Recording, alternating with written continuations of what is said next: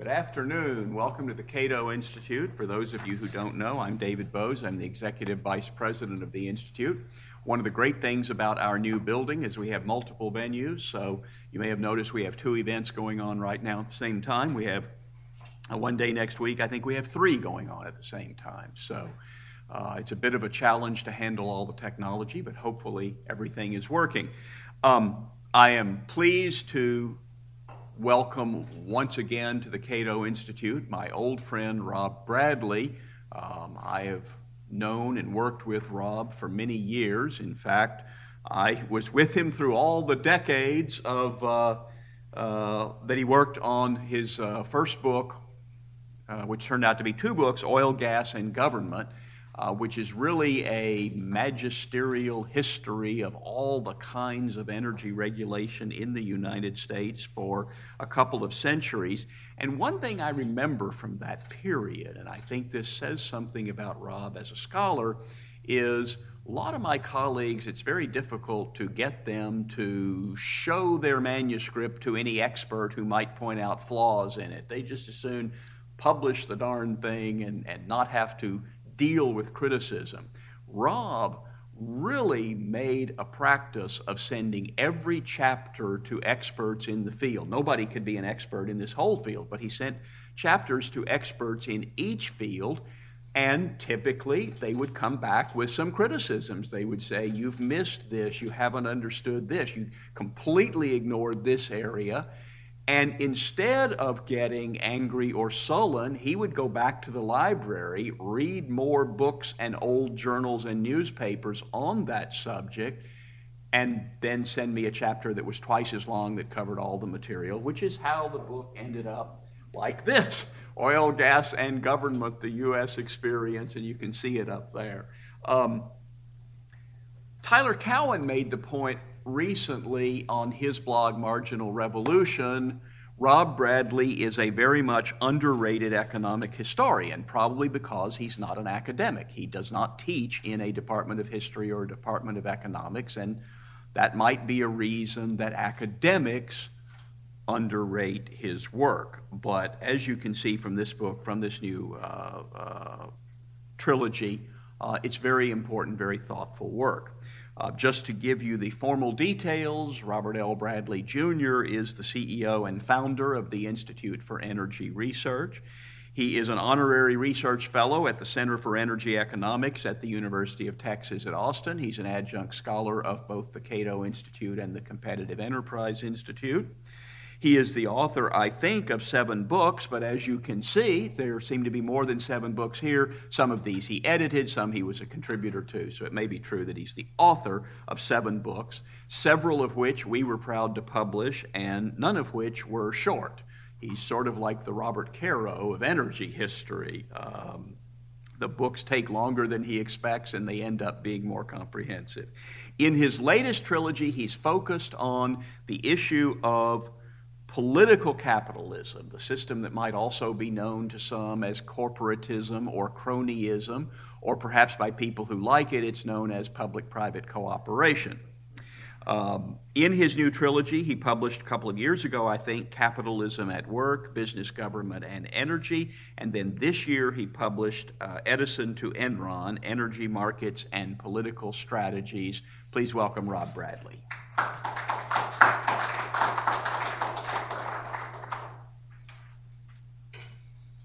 Well, thank goodness for David Boaz, Ed Crane, and the Cato Institute because back in 1979 they uh, really took a big risk uh, and they sponsored me to write a book. I'd never written a book before. I'd written some short articles in the field of Austrian economics, uh, but I got the. I remember the letter. I still have it. I should have brought it with me because uh, we're getting old now, David, or at least we're middle aged. But it was 1979, and it was the Cato Institute accepts your proposal, and it was $5,000, which is uh, was more money in seven, a lot more money in '79 than it is today. Are y'all still paying 5,000 for books? When we can get away with it. Okay, okay. That, what does that tell you? People love to write books for the Cato Institute. But uh, that I remember where I was when I got the letter I remember exactly where I was, and I just, yes. And uh, books, I don't know if uh, y'all have worked on books, but uh, a lot of times they open up on you.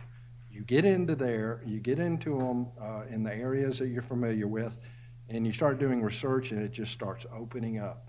And you figure, you know what? If I don't make the case, or if I don't uh, chronicle uh, this intervention, no one else might ever do it. And it has a great lesson, so you got to do it. So books expand, and it was going to be a year and a half book. Uh, it took four and a half to five years, full time research, and another decade to get it published. But thank God we got it out, uh, and um, uh, here we are with uh, some writing since then. My talk today, Give Me Regulation, from Samuel Insull to James E. Rogers, of, uh, the CEO of Duke Energy, uh, who is spending lots of his time in the office working on the, on the, uh, uh the uh, merger with Progress Energy. Um, uh, and what's interesting here is that James Rogers, in, in some formative years of his career, he was head of the interstate gas transmission companies at Enron. And when I was hired by Enron back in 85, it was Rogers who I went and interviewed with, uh, and um, uh, he was my uh, boss's boss. So, uh, so you, uh, Enron is still alive and well today in some ways uh, with the political capitalism Roger, model of, of James Rogers that we'll get to here in a minute. Here's a book. Um, what's, what happens when you write a treatise, particularly uh, regarding real world intervention, in, in, in something like the oil and gas industry, where it's really a group of industries exploration, production, refining, retailing. There's integrated firms, there's also non integrated firms. But you go through the massive regulation of intervention in all these different phases, and the the advantage of writing a treatise or looking at it all is you start to see patterns that you wouldn't see if you were uh, writing a regulation of a certain history or a certain segment. It all comes together. Um, and um, uh, two quotations have sort of captured the major themes of the book. One of them, uh, in a, uh, it was a, a, federal court case regarding uh, natural gas regulation, where the judge says, there were as many objections as there are different, differing economic interests. And that sort of gets to the calculator philosophy of business people. Are you for or against something? Well, well, hold on. I'm against. And then another version, oh, oh, I'm for. Uh, that's what it really gets down to uh, in a lot of cases. Um, and the other point that uh, Alfred Kahn uh, noticed in the energy industry in particular uh, with historical um, uh, oil regulation, but he saw it in other industries too, and he wrote in his his treatise on uh, the economics of regulation, quote, one interference with competition necessitates another and yet another, and an industry of rugged individualists becomes more and more tightly enmeshed with the government to which they originally turned in hope of protecting themselves from competition. Uh, and this comes into play uh, uh, many times in the historical experience with oil, gas, and electricity. my two books here, it's a trilogy, on political capitalism. Um, capitalism at Work is a worldview book. Uh, the second book is a lot of industry history looking at the natural gas industry, which is sort of two industries in the sense of there's an interstate uh, uh, part of the industry and intrastate, and why does that make a difference? Uh, it has to do with a lot of regulation. So I look at interstate natural gas transmission, interstate, and then the history of electricity in the United States uh, from inception to about uh, the 1930s when Samuel Insull uh, went bust. Um, you know, you have to go to the scholars and get a quotation uh, on how great your book is, even if you ghostwrite it yourself. You, that doesn't happen much, does it, uh, David? Uh, Joseph Pratt, uh, uh, uh, he, he is an industry historian and he liked the book.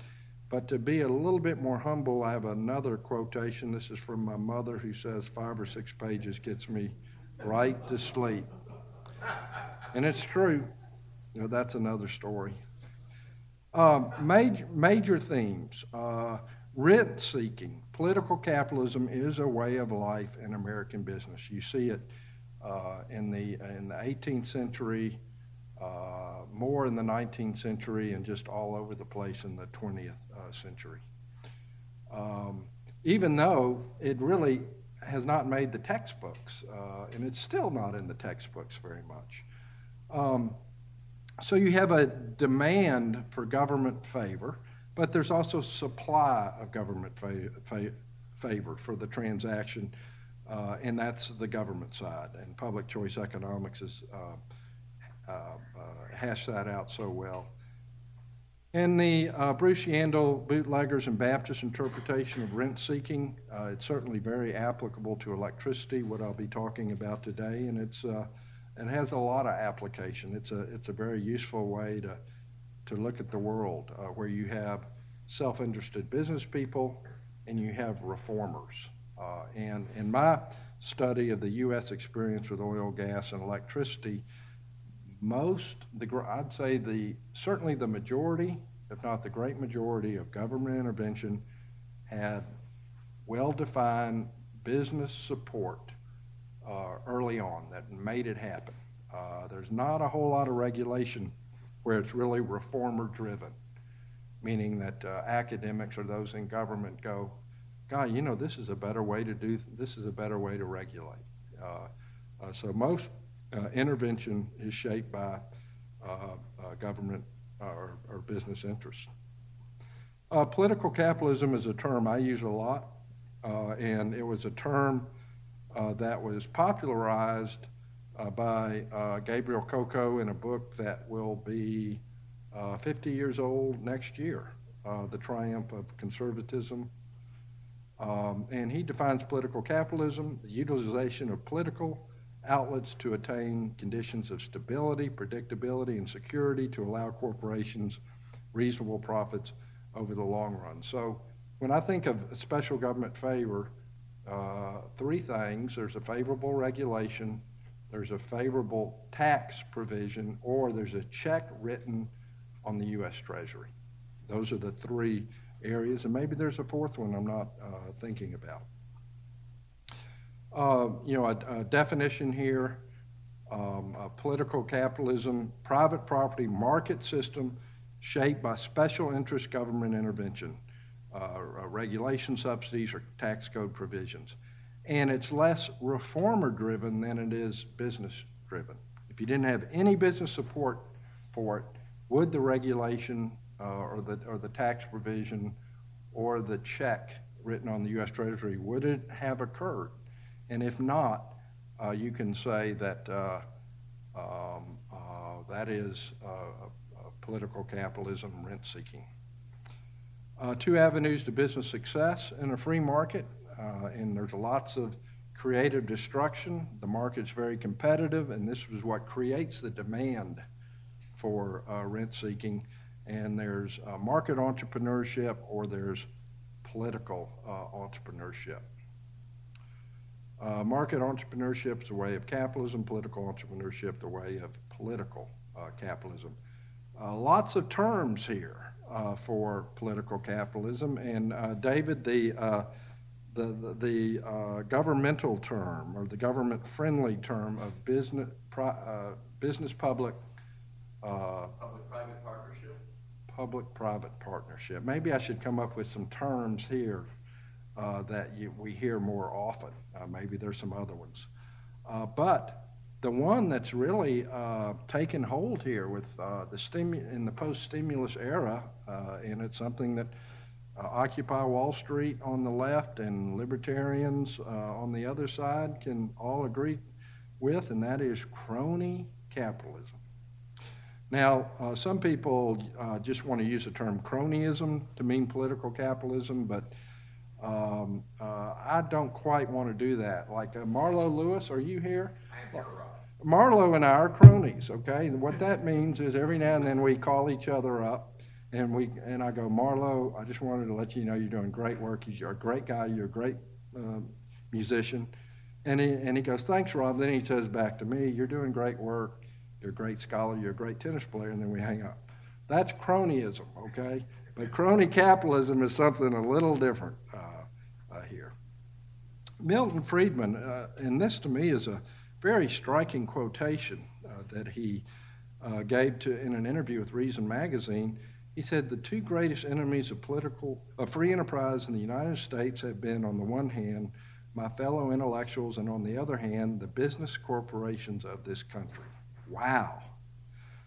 Um, and back in the 60s, uh, and this is why this book got so big, the oil industry was just amazing, all the things that they had done, uh, whether it was a quota, a tariff, market demand proration on the state level, uh, special um, tax provisions, depletion allowance, and all the rest of it. Uh, it's an amazing story, and Friedman uh, said in one of his Newsweek columns, few U.S. industries sing the praises of free enterprise more loudly than the oil industry, yet few industries rely so heavily on government favors. Um, and I, I, heard once from a businessman, he, sa- he says, you know, we like competition for our inputs, but we don't like competition for our outputs. And I thought, ah, that's an, another way to think of it.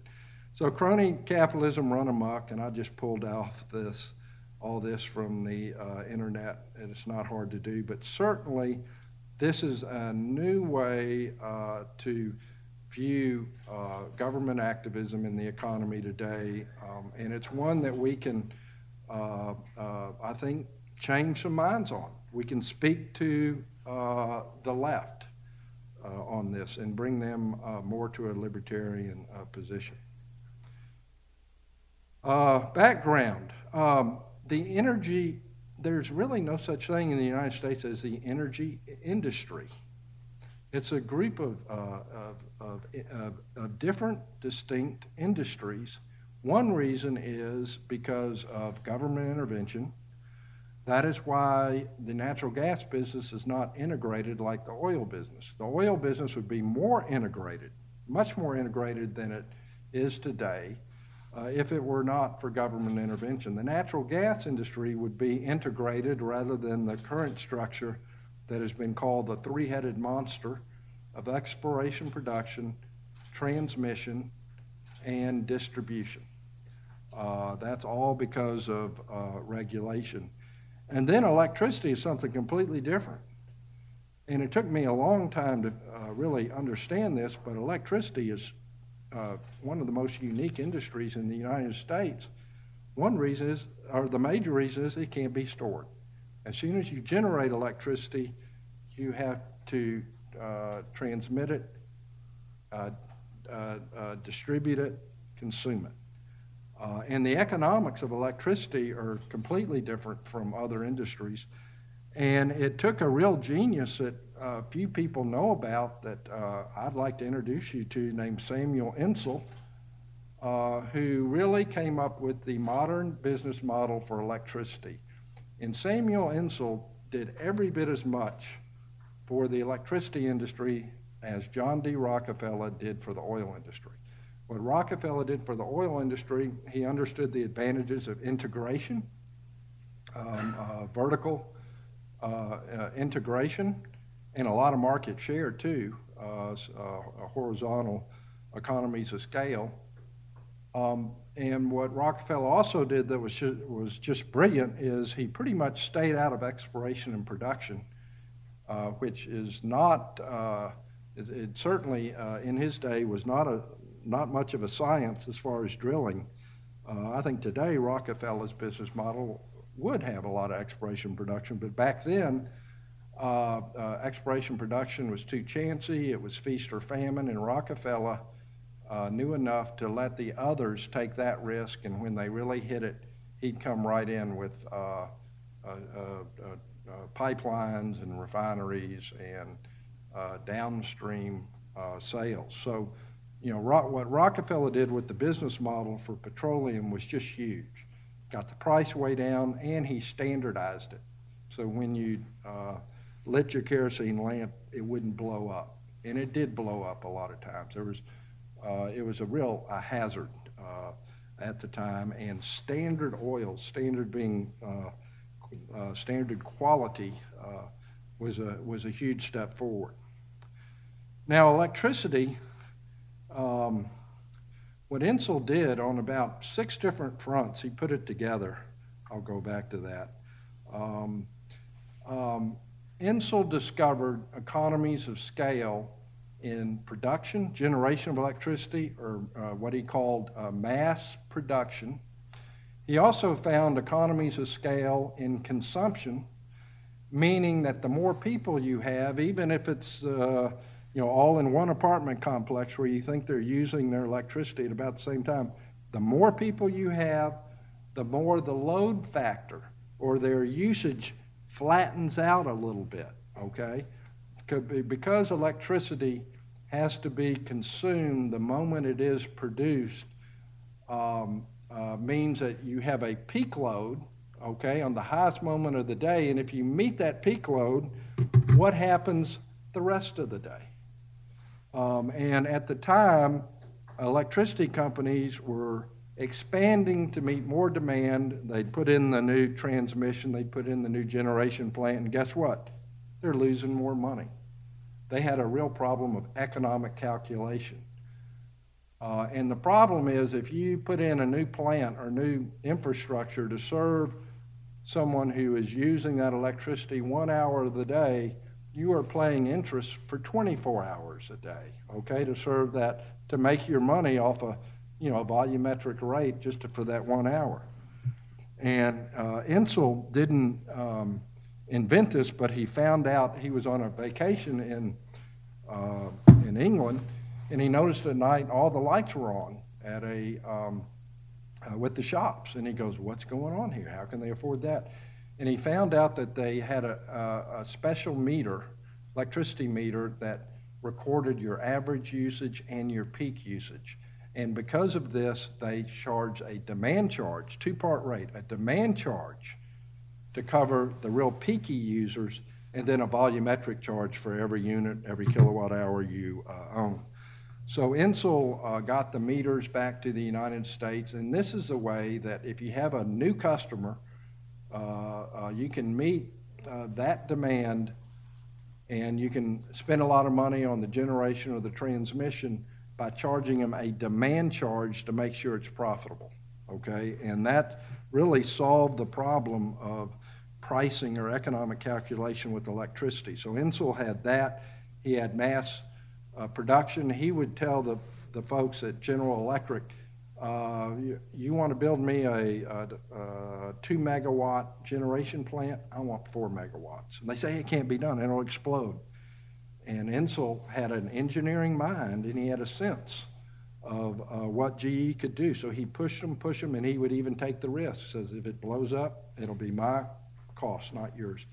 And Insull even he turned on one of these new machines and it was rumbling, and they had to turn it off. And he runs, you know, he runs to safety, but uh, he kept pushing them, and the and the generating units were getting bigger and bigger. At the same time, He's offering ridiculously low prices, according to all his competitors, getting more and more demand. And all this uh, comes together uh, uh, really in a new business model uh, for electricity. Uh, and Insull is one of the great entrepreneurs of the United States uh, in a lot of areas, including corporate culture. the things he was doing for his employees were pretty amazing, you know, around the turn of the century, in the first decades of the 20th century. Uh, and there's a great, it's just a great uh, story. So I introduce you to Samuel Insull. Um, now, we all know that electricity is a natural monopoly, okay? There's no way that you can have someone put a ladder to a pole and uh, put another wire there. You just can't be done. And so it has to be regulated. Well, actually, uh, here's a picture of the, in the 19, I mean the 1880s of wire on wire competition. There was a lot of competition. Okay, maybe there was too much in some sense. Um, but uh, the market process uh, generally works to uh, eliminate uh, uh, less efficient competitors, and these things work themselves out. But the, think about it. Uh, you know, the idea of electricity having to be a natural monopoly you know, you just look at power, at wires and poles and you go, I'm not sure. Now it's a little more difficult with natural gas or manufactured gas where you're, you know, laying new uh, uh, pipeline down. But electricity is certainly an industry that doesn't have a natural monopoly characteristics. Uh, although uh, was so brilliant, uh, uh, I'm jumping ahead a little bit here, but um, you know he puts himself under public utility regulation, and he's lowering the rates when the regulators aren't telling him to do so. And there was something like 20 rate decreases he had over a couple of decades, where you know he's just way ahead of uh, uh, the regulated um, rate.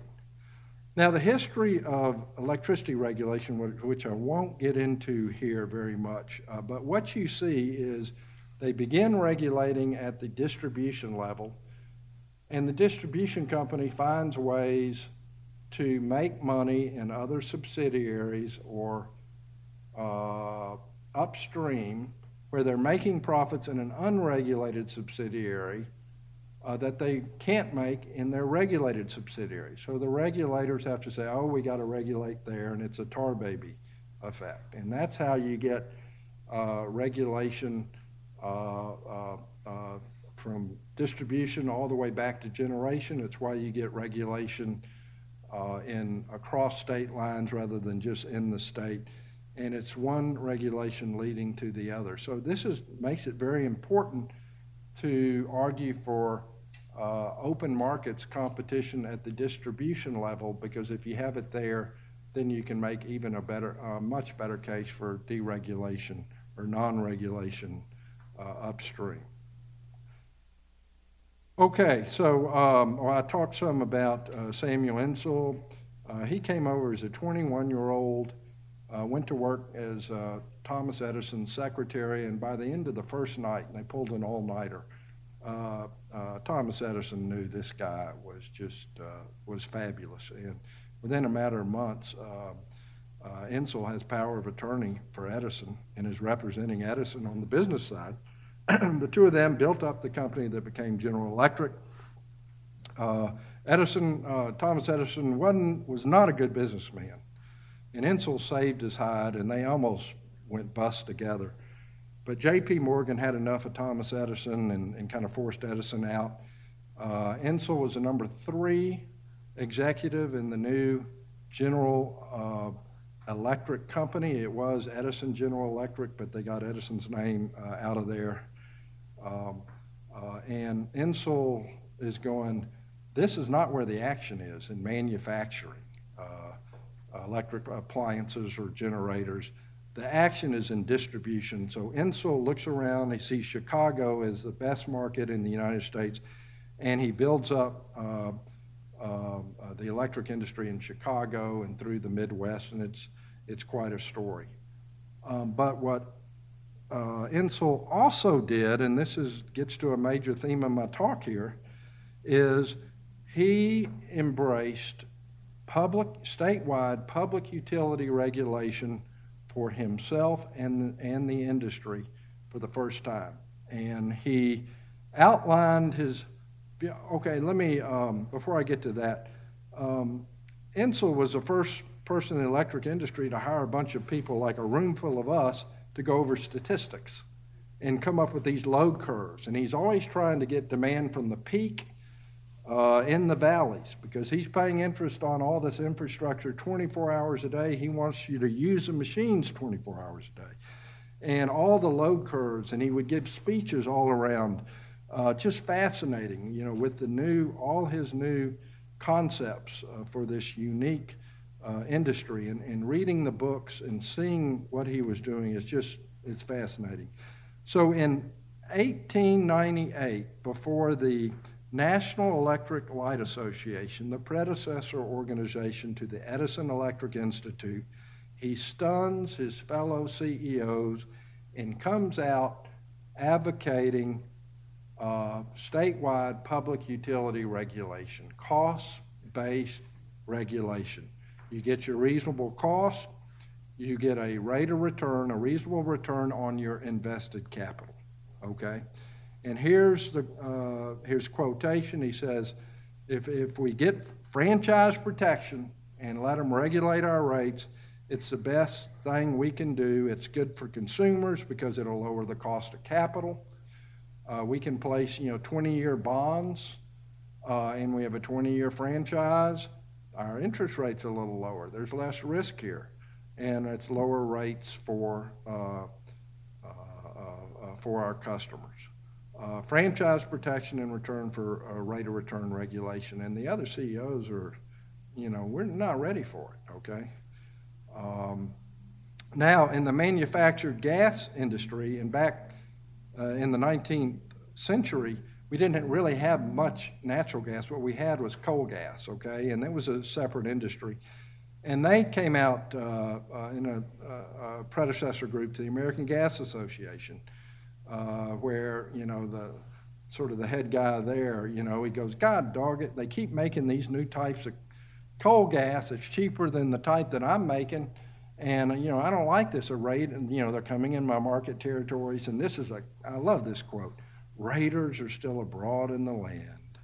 The men with processes that can make gas for almost nothing and still have a valuable residual do not seem to despair in their efforts to get a standing in cities already well supplied. If they only were modest enough to go to the small towns not now supplied with gas and demonstrate the value of the process there, they would merit the everlasting gratitude of existing companies. Isn't that classic? So, what he wants and what he got beginning in uh, Massachusetts was uh, statewide public utility regulation. How are we doing on time? Okay, we're speeding up, folks. We're speeding up. Okay. Um, okay, here's the deal why would Insull, and this is a paradox that I did not solve until rather late in the game, why would Insull want regulation when he himself is so good that he's, he really has a natural monopoly and no one can compete with him? Here is the, uh, the reason. Insull was very scared of local rate regulation from city fathers that would come out with like a, a rate ordinance saying, you know, your rate has to be XYZ, not based on cost or anything. And it was very punitive. And it was a real risk. It happened. He was scared of that. And on the other hand, he was scared of municipalization, where some populist uh, politicians go, God, you know, the rates will be a lot lower if you, um, uh, if we, if we, you know, uh, municipalize the company. So he has these forces, and there's a lot of political risk. And the case that Insull made to his fellow executives uh, was that look, uh, I know you don't like uh, uh, rate of return regulation, but we get franchise protection, okay, to lower our cost. And with this, and given that the courts are going to um, uphold public utility regulation um, uh, in the value of our investment, it's, uh, it's uh, we, we can forestall, we can prevent uh, uh, punitive regulation on the local level and socialism. And that was the case, okay? So the, the title of my talk was originally Give Me Regulation, Not Liberty, but that's not quite right with Insull. Uh, because if you didn't have local regulation or the threat of municipalization, I don't think Insull and the rest of the industry would have gone to statewide public utility regulation. I think that's a very important point. Okay, uh, now, uh, going to Enron and James uh, E. Rogers, the old Enron was mostly intrastate natural gas within Texas, not regulated, light handed regulation. Ken Lay takes over, and within a year, year and a half, he buys interstate pipeline companies regulated by the FERC in Washington he hires Rogers to manage the uh, pipelines here. Rogers has a lot of what Ayn Rand called an Atlas Shrugged Washington ability. He worked in Washington. He was a, he worked at FERC uh, in the old days, uh, and he was just a real master at working in, through rate cases and beating your authorized rate of return. Uh, in Enron's business model, and this is a talk in itself, virtually all the profit centers had something to do with government intervention, and I don't have time to go through this. Um, I'm, I'm going to have to go real fast here. Uh, uh, this quote by Jeff Skilling. Uh, Enron started a coal company near the end, and the coal executives were real upset because uh, the PR department wouldn't do anything to them, uh, do any advertising for them because it, that contradicted Enron's green image. So the coal executive goes to the 50th floor and has a meeting, and he's yelling at Skilling, and Skilling goes, "Hold on, hold on, hold on. Enron is a green company. The green stands for money." Uh, that is one of the the great quotations I think of the uh, uh, of Enron's history. But Rogers, uh, very much a political entrepreneur, and he took Ken Lay's political capitalism model from the natural gas industry to the electricity industry by leaving Enron to join uh, the company at the time was Public Service Company of uh, Indiana. Okay, and through merger that became uh, Cinergy, and through merger with Duke, that uh, became uh, uh, Duke. So, but what Rogers did, he was the first one to in the industry, the electricity industry, to embrace CO2 regulation. CO2 is a problem, global warming is a problem, and uh, we should have caps. Okay. So, um, and it, you know, political capitalism can aid you here, uh, but uh, maybe some of us are aging also. Um, if you're not at the table, you're going to be at, on the menu. Uh, Jim Rogers, okay? I wanted to get ahead of carbon dioxide regulation, okay? And, uh, you know, he's a, a lawyer, uh, he, he's, he, he's a wheeler dealer, spending most of his time outside of the office, uh, which is interesting. Ken Lay spent most of his time outside of the office.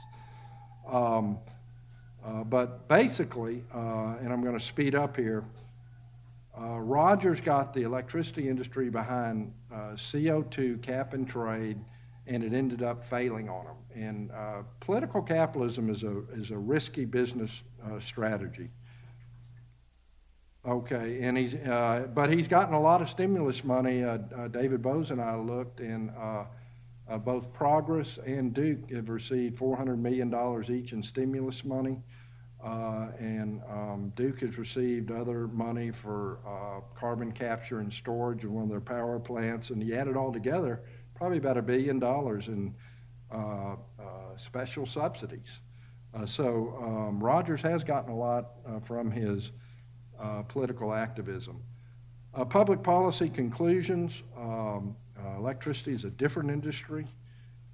the contributions of Samuel Insull are, uh, are really uh, are very unique in the U.S. experience. He was a father of public utility regulation in the industry, but keep in mind that he was playing defense as much or more than, uh, than offense. And the Ken to uh, Jim Rogers story, it continues today on the political side uh, of the mixed economy with electricity. And this begs the question well, what do we do as policy analysts to uh, uh, somehow uh, get a divorce between uh, business and government and all these areas of business? You know, let, and I think what we need to do is, is to get business weirded out by government failure. And I found this on the internet, so I put it up there. And uh, if y'all don't laugh, I won't use it again. Okay? He's shocked. What if business people were shocked if government came and offered them that? We'd be doing our job. So that's it, and uh, we'll open it up to questions and maybe lunch, David. Okay. Uh, yes, we'll open it up to questions because we are recording this. Rob, I'll let you call on people, and then we'll bring a microphone around so you can be heard. Okay. Any questions or answers? A lot of you are working in this area and have your own perspective. Okay, yes.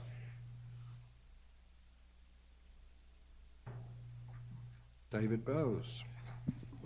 All right, you you have done a lot in all of these books to show the history of government regulation and in particular to show how one intervention leads to another. So I guess the question is you say Samuel Insull would have been okay without regulation if it hadn't been that he was going to get hit with regulations he didn't like.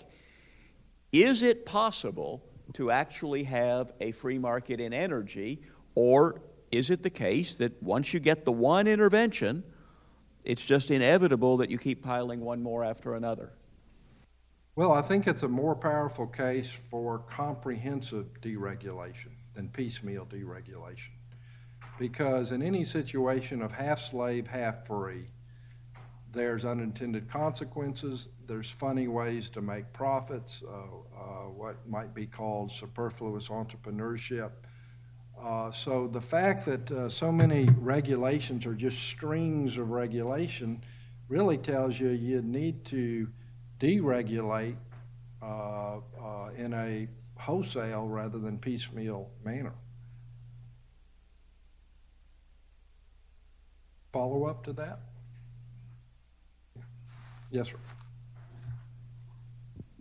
There, there has been quite a bit of deregulation in, in the electric industry in the last 10 or 20 years. Deregulation of some generation and some distribution. Um, is that creating the competition that was intended? Is it working to, to spur that? Well, certainly with natural gas, uh, with the uh, change, uh, really the revolution of public utility regulation, where you unbundle the commodity from transmission, you deregulate the commodity, you continue to regulate trans, uh, transmission, interstate transmission. Uh, there's been advantages to that. Deregulation of the commodity. Uh, it's very competitive uh, at the wellhead. I think the problem uh, is that we, with the regulated portion, uh, regulated transmission, not only with gas pipelines but uh, interstate electricity transmission, it's still under regulation and uh, you don't get the entry and the investment that you would get if it was completely deregulated. And I know that uh, Jerry Taylor and Peter Van Doren have done a very good job in critiquing uh, so-called mandatory open access or third-party open access. With gas and electricity pipelines, the idea of common carriage, common carrier, it's uh, uh, virtually all due to government intervention. And uh, uh, uh, what happens there, it's a penalty to the owners of these assets. Um, and one of the arguments for not regulating is that even if these, uh, uh, the owners of the asset make uh, big profits, the advantage for consumers is you get a lot more investment and you get these type pipelines and transmission lines built sooner, which is good for customers. And certainly before uh, these assets are built, you don't build them on spec. What you do is you get ironclad contracts. Uh, people that are going to, uh, uh, you know, use the gas or electricity. So it's sort of a monopsony situation. Yeah, there's only one pipeline here or one transmission line, but you have a group of customers that will agree to uh, enter into contracts to, to finance the asset and it's a very uh, competitive situation. I don't see market failure there or the uh, uh, or the need for regulation. So to answer your question more succinctly, uh, certainly on the commodity side, we have deregulation. You know, remember the, the gas shortages uh, we had in the 70s? You know, that's a thing of the past. But with transmission still regulated, I think that's a great opportunity for uh, deregulation. And the way you could do it is in any regulated situation, you could say, all right, pipeline customers, y'all make a deal, and the FERC will say, okay, and you're out of here. Could be a long-term contract. Doesn't have to be two or four years. It could be 10 years. But you're out of here. No more rate cases. You can shut down your government affairs departments. Let's all win. Marlo.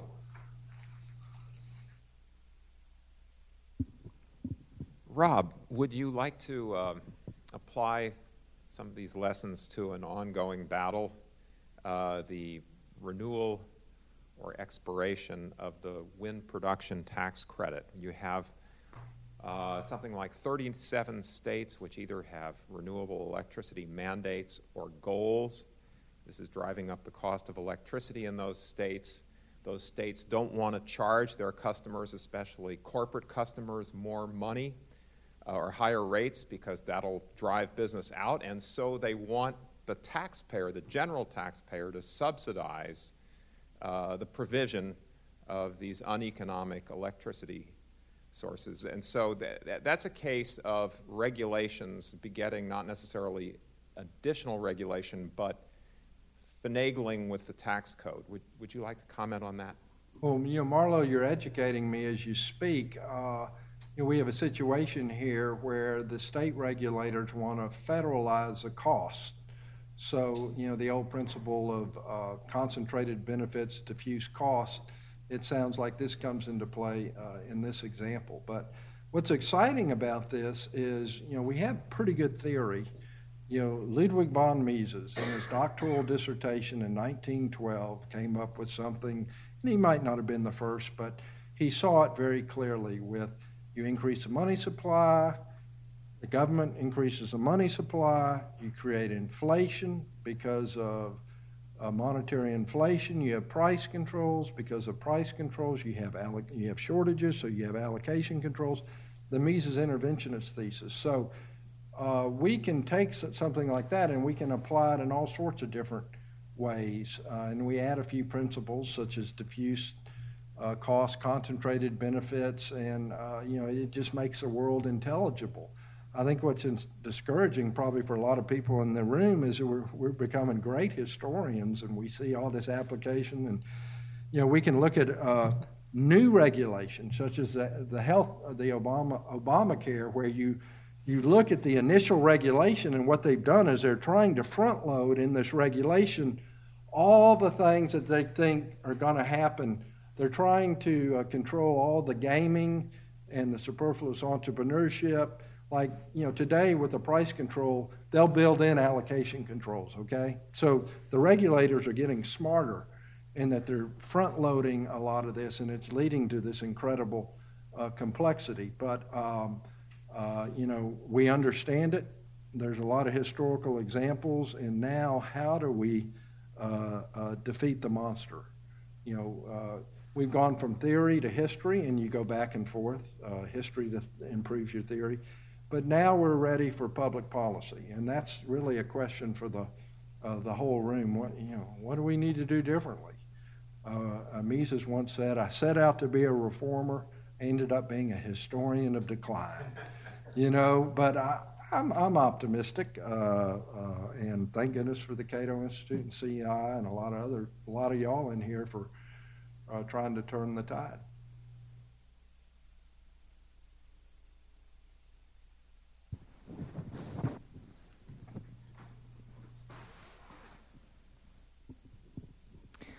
What what do you see as the primary issues the industry has with the, the recent EPA activities and what could the EPA do to provide benefits to the public and the industry? Woo! Oh my goodness. Uh, uh, oh my gosh. You know, Marlo Lewis here on a day to day basis is uh, on top of the, a lot of the EPA activity, and I can only speak in the broadest terms of, of getting the agenda out of environmental regulation, of, of uh, trying to get in some uh, sense of cost benefit analysis, recognizing that uh, wealth is health. We've got to get back to first principles and we've got to get the uh, Malthusian agenda out of uh, uh, air quality regulations, water regulations, a lot of things.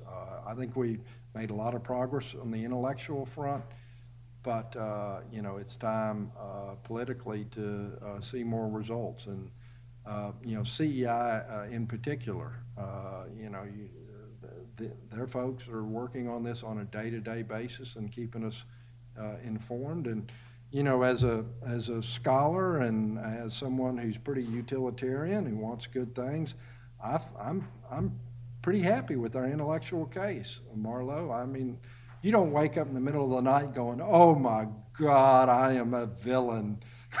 Do you? you feel good about your intellectual case. Does that answer your question? We got to get back to first principles.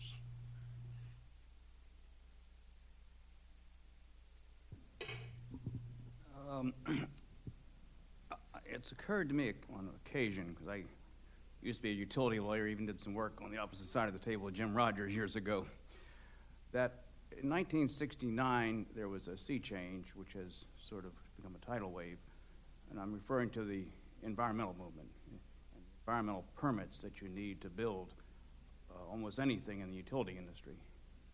Over time, uh, on many occasions, the only friend we had in town was the local utility regulator that knew the numbers, that knew the demands, that knew the growth, and would come out and say, whoa, you know, this company needs to get that permit because if they don't have a new plant online, if they can't get this distribution line in, if they can't get this undergrounding program in, we're going to have problems.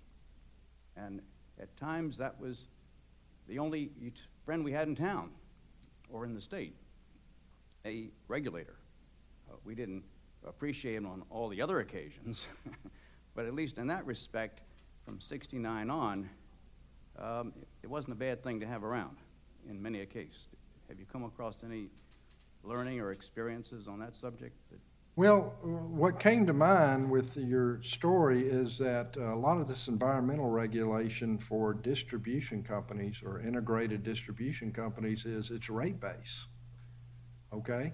Put on scrubbers or do this or that, it's rate base. Uh, and if you can make a rate of return on that, uh, it's okay. Um, so there's some funny incentives here.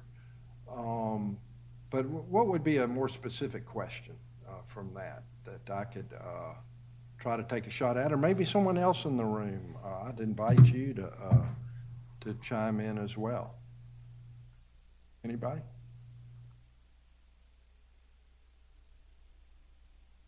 Okay.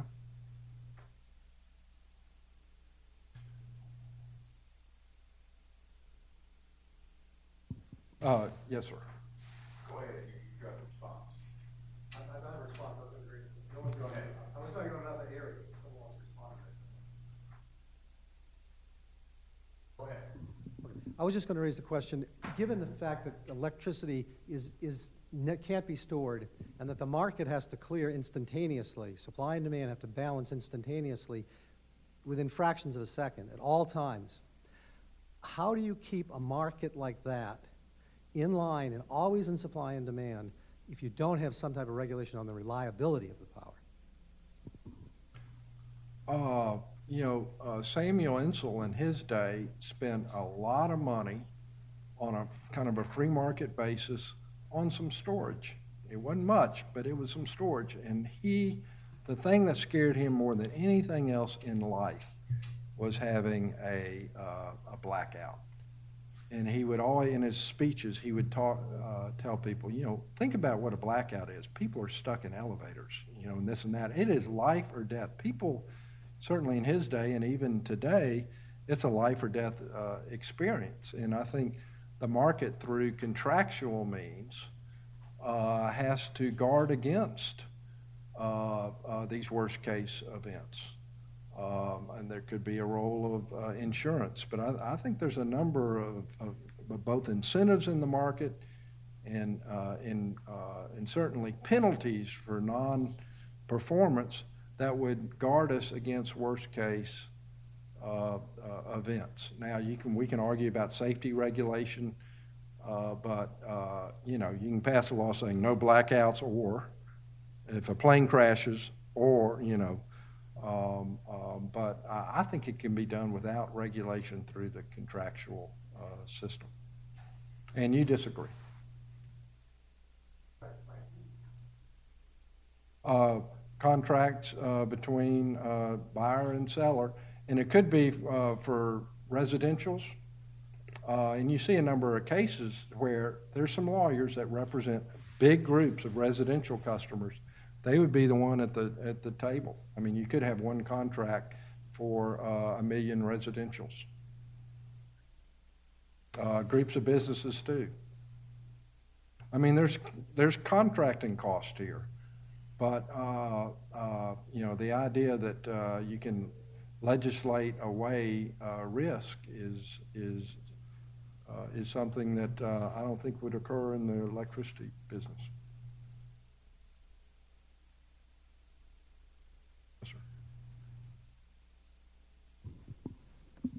Uh, two things particularly struck me. Uh, one was about the uniqueness of electricity and that it is difficult to store, and another thing about business interests, very, you know, almost always being uh, having, uh, you know, the bootleggers and Baptists kind of uh, role in passing regulation.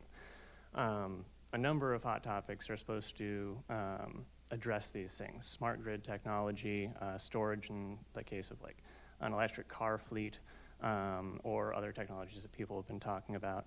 Um, are these things, um, and the intermittency of, um, of a lot of green energy like uh, wind and solar, are these things likely to actually relieve pressure or increase pressure for regulation in the future?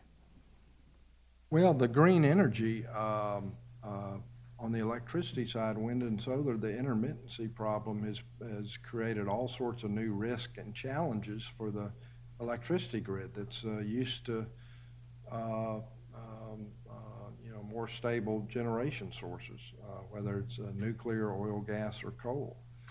Um, so, you know, there's a real tension uh, between performance and green energy, and that's led to more intervention and it's led to more requirements on the private sector. It's another example of spiraling intervention. So, you know, with intervention, you're looking for unintended consequences, even though I think we under, we, we're not as surprised as we used to be with, with unintended consequences. Um, um, but, um, you know, this gets back toward uh, deregulation. Maybe there's unintended positive consequences of deregulation, things we're not even thinking about because the whole system is so integrated. Thank you, Rob. Lunch is ready out here, so I think we should cut off the formal part of this and invite people to go and get lunch, and you can bring it back in here, and then we can continue the discussion informally.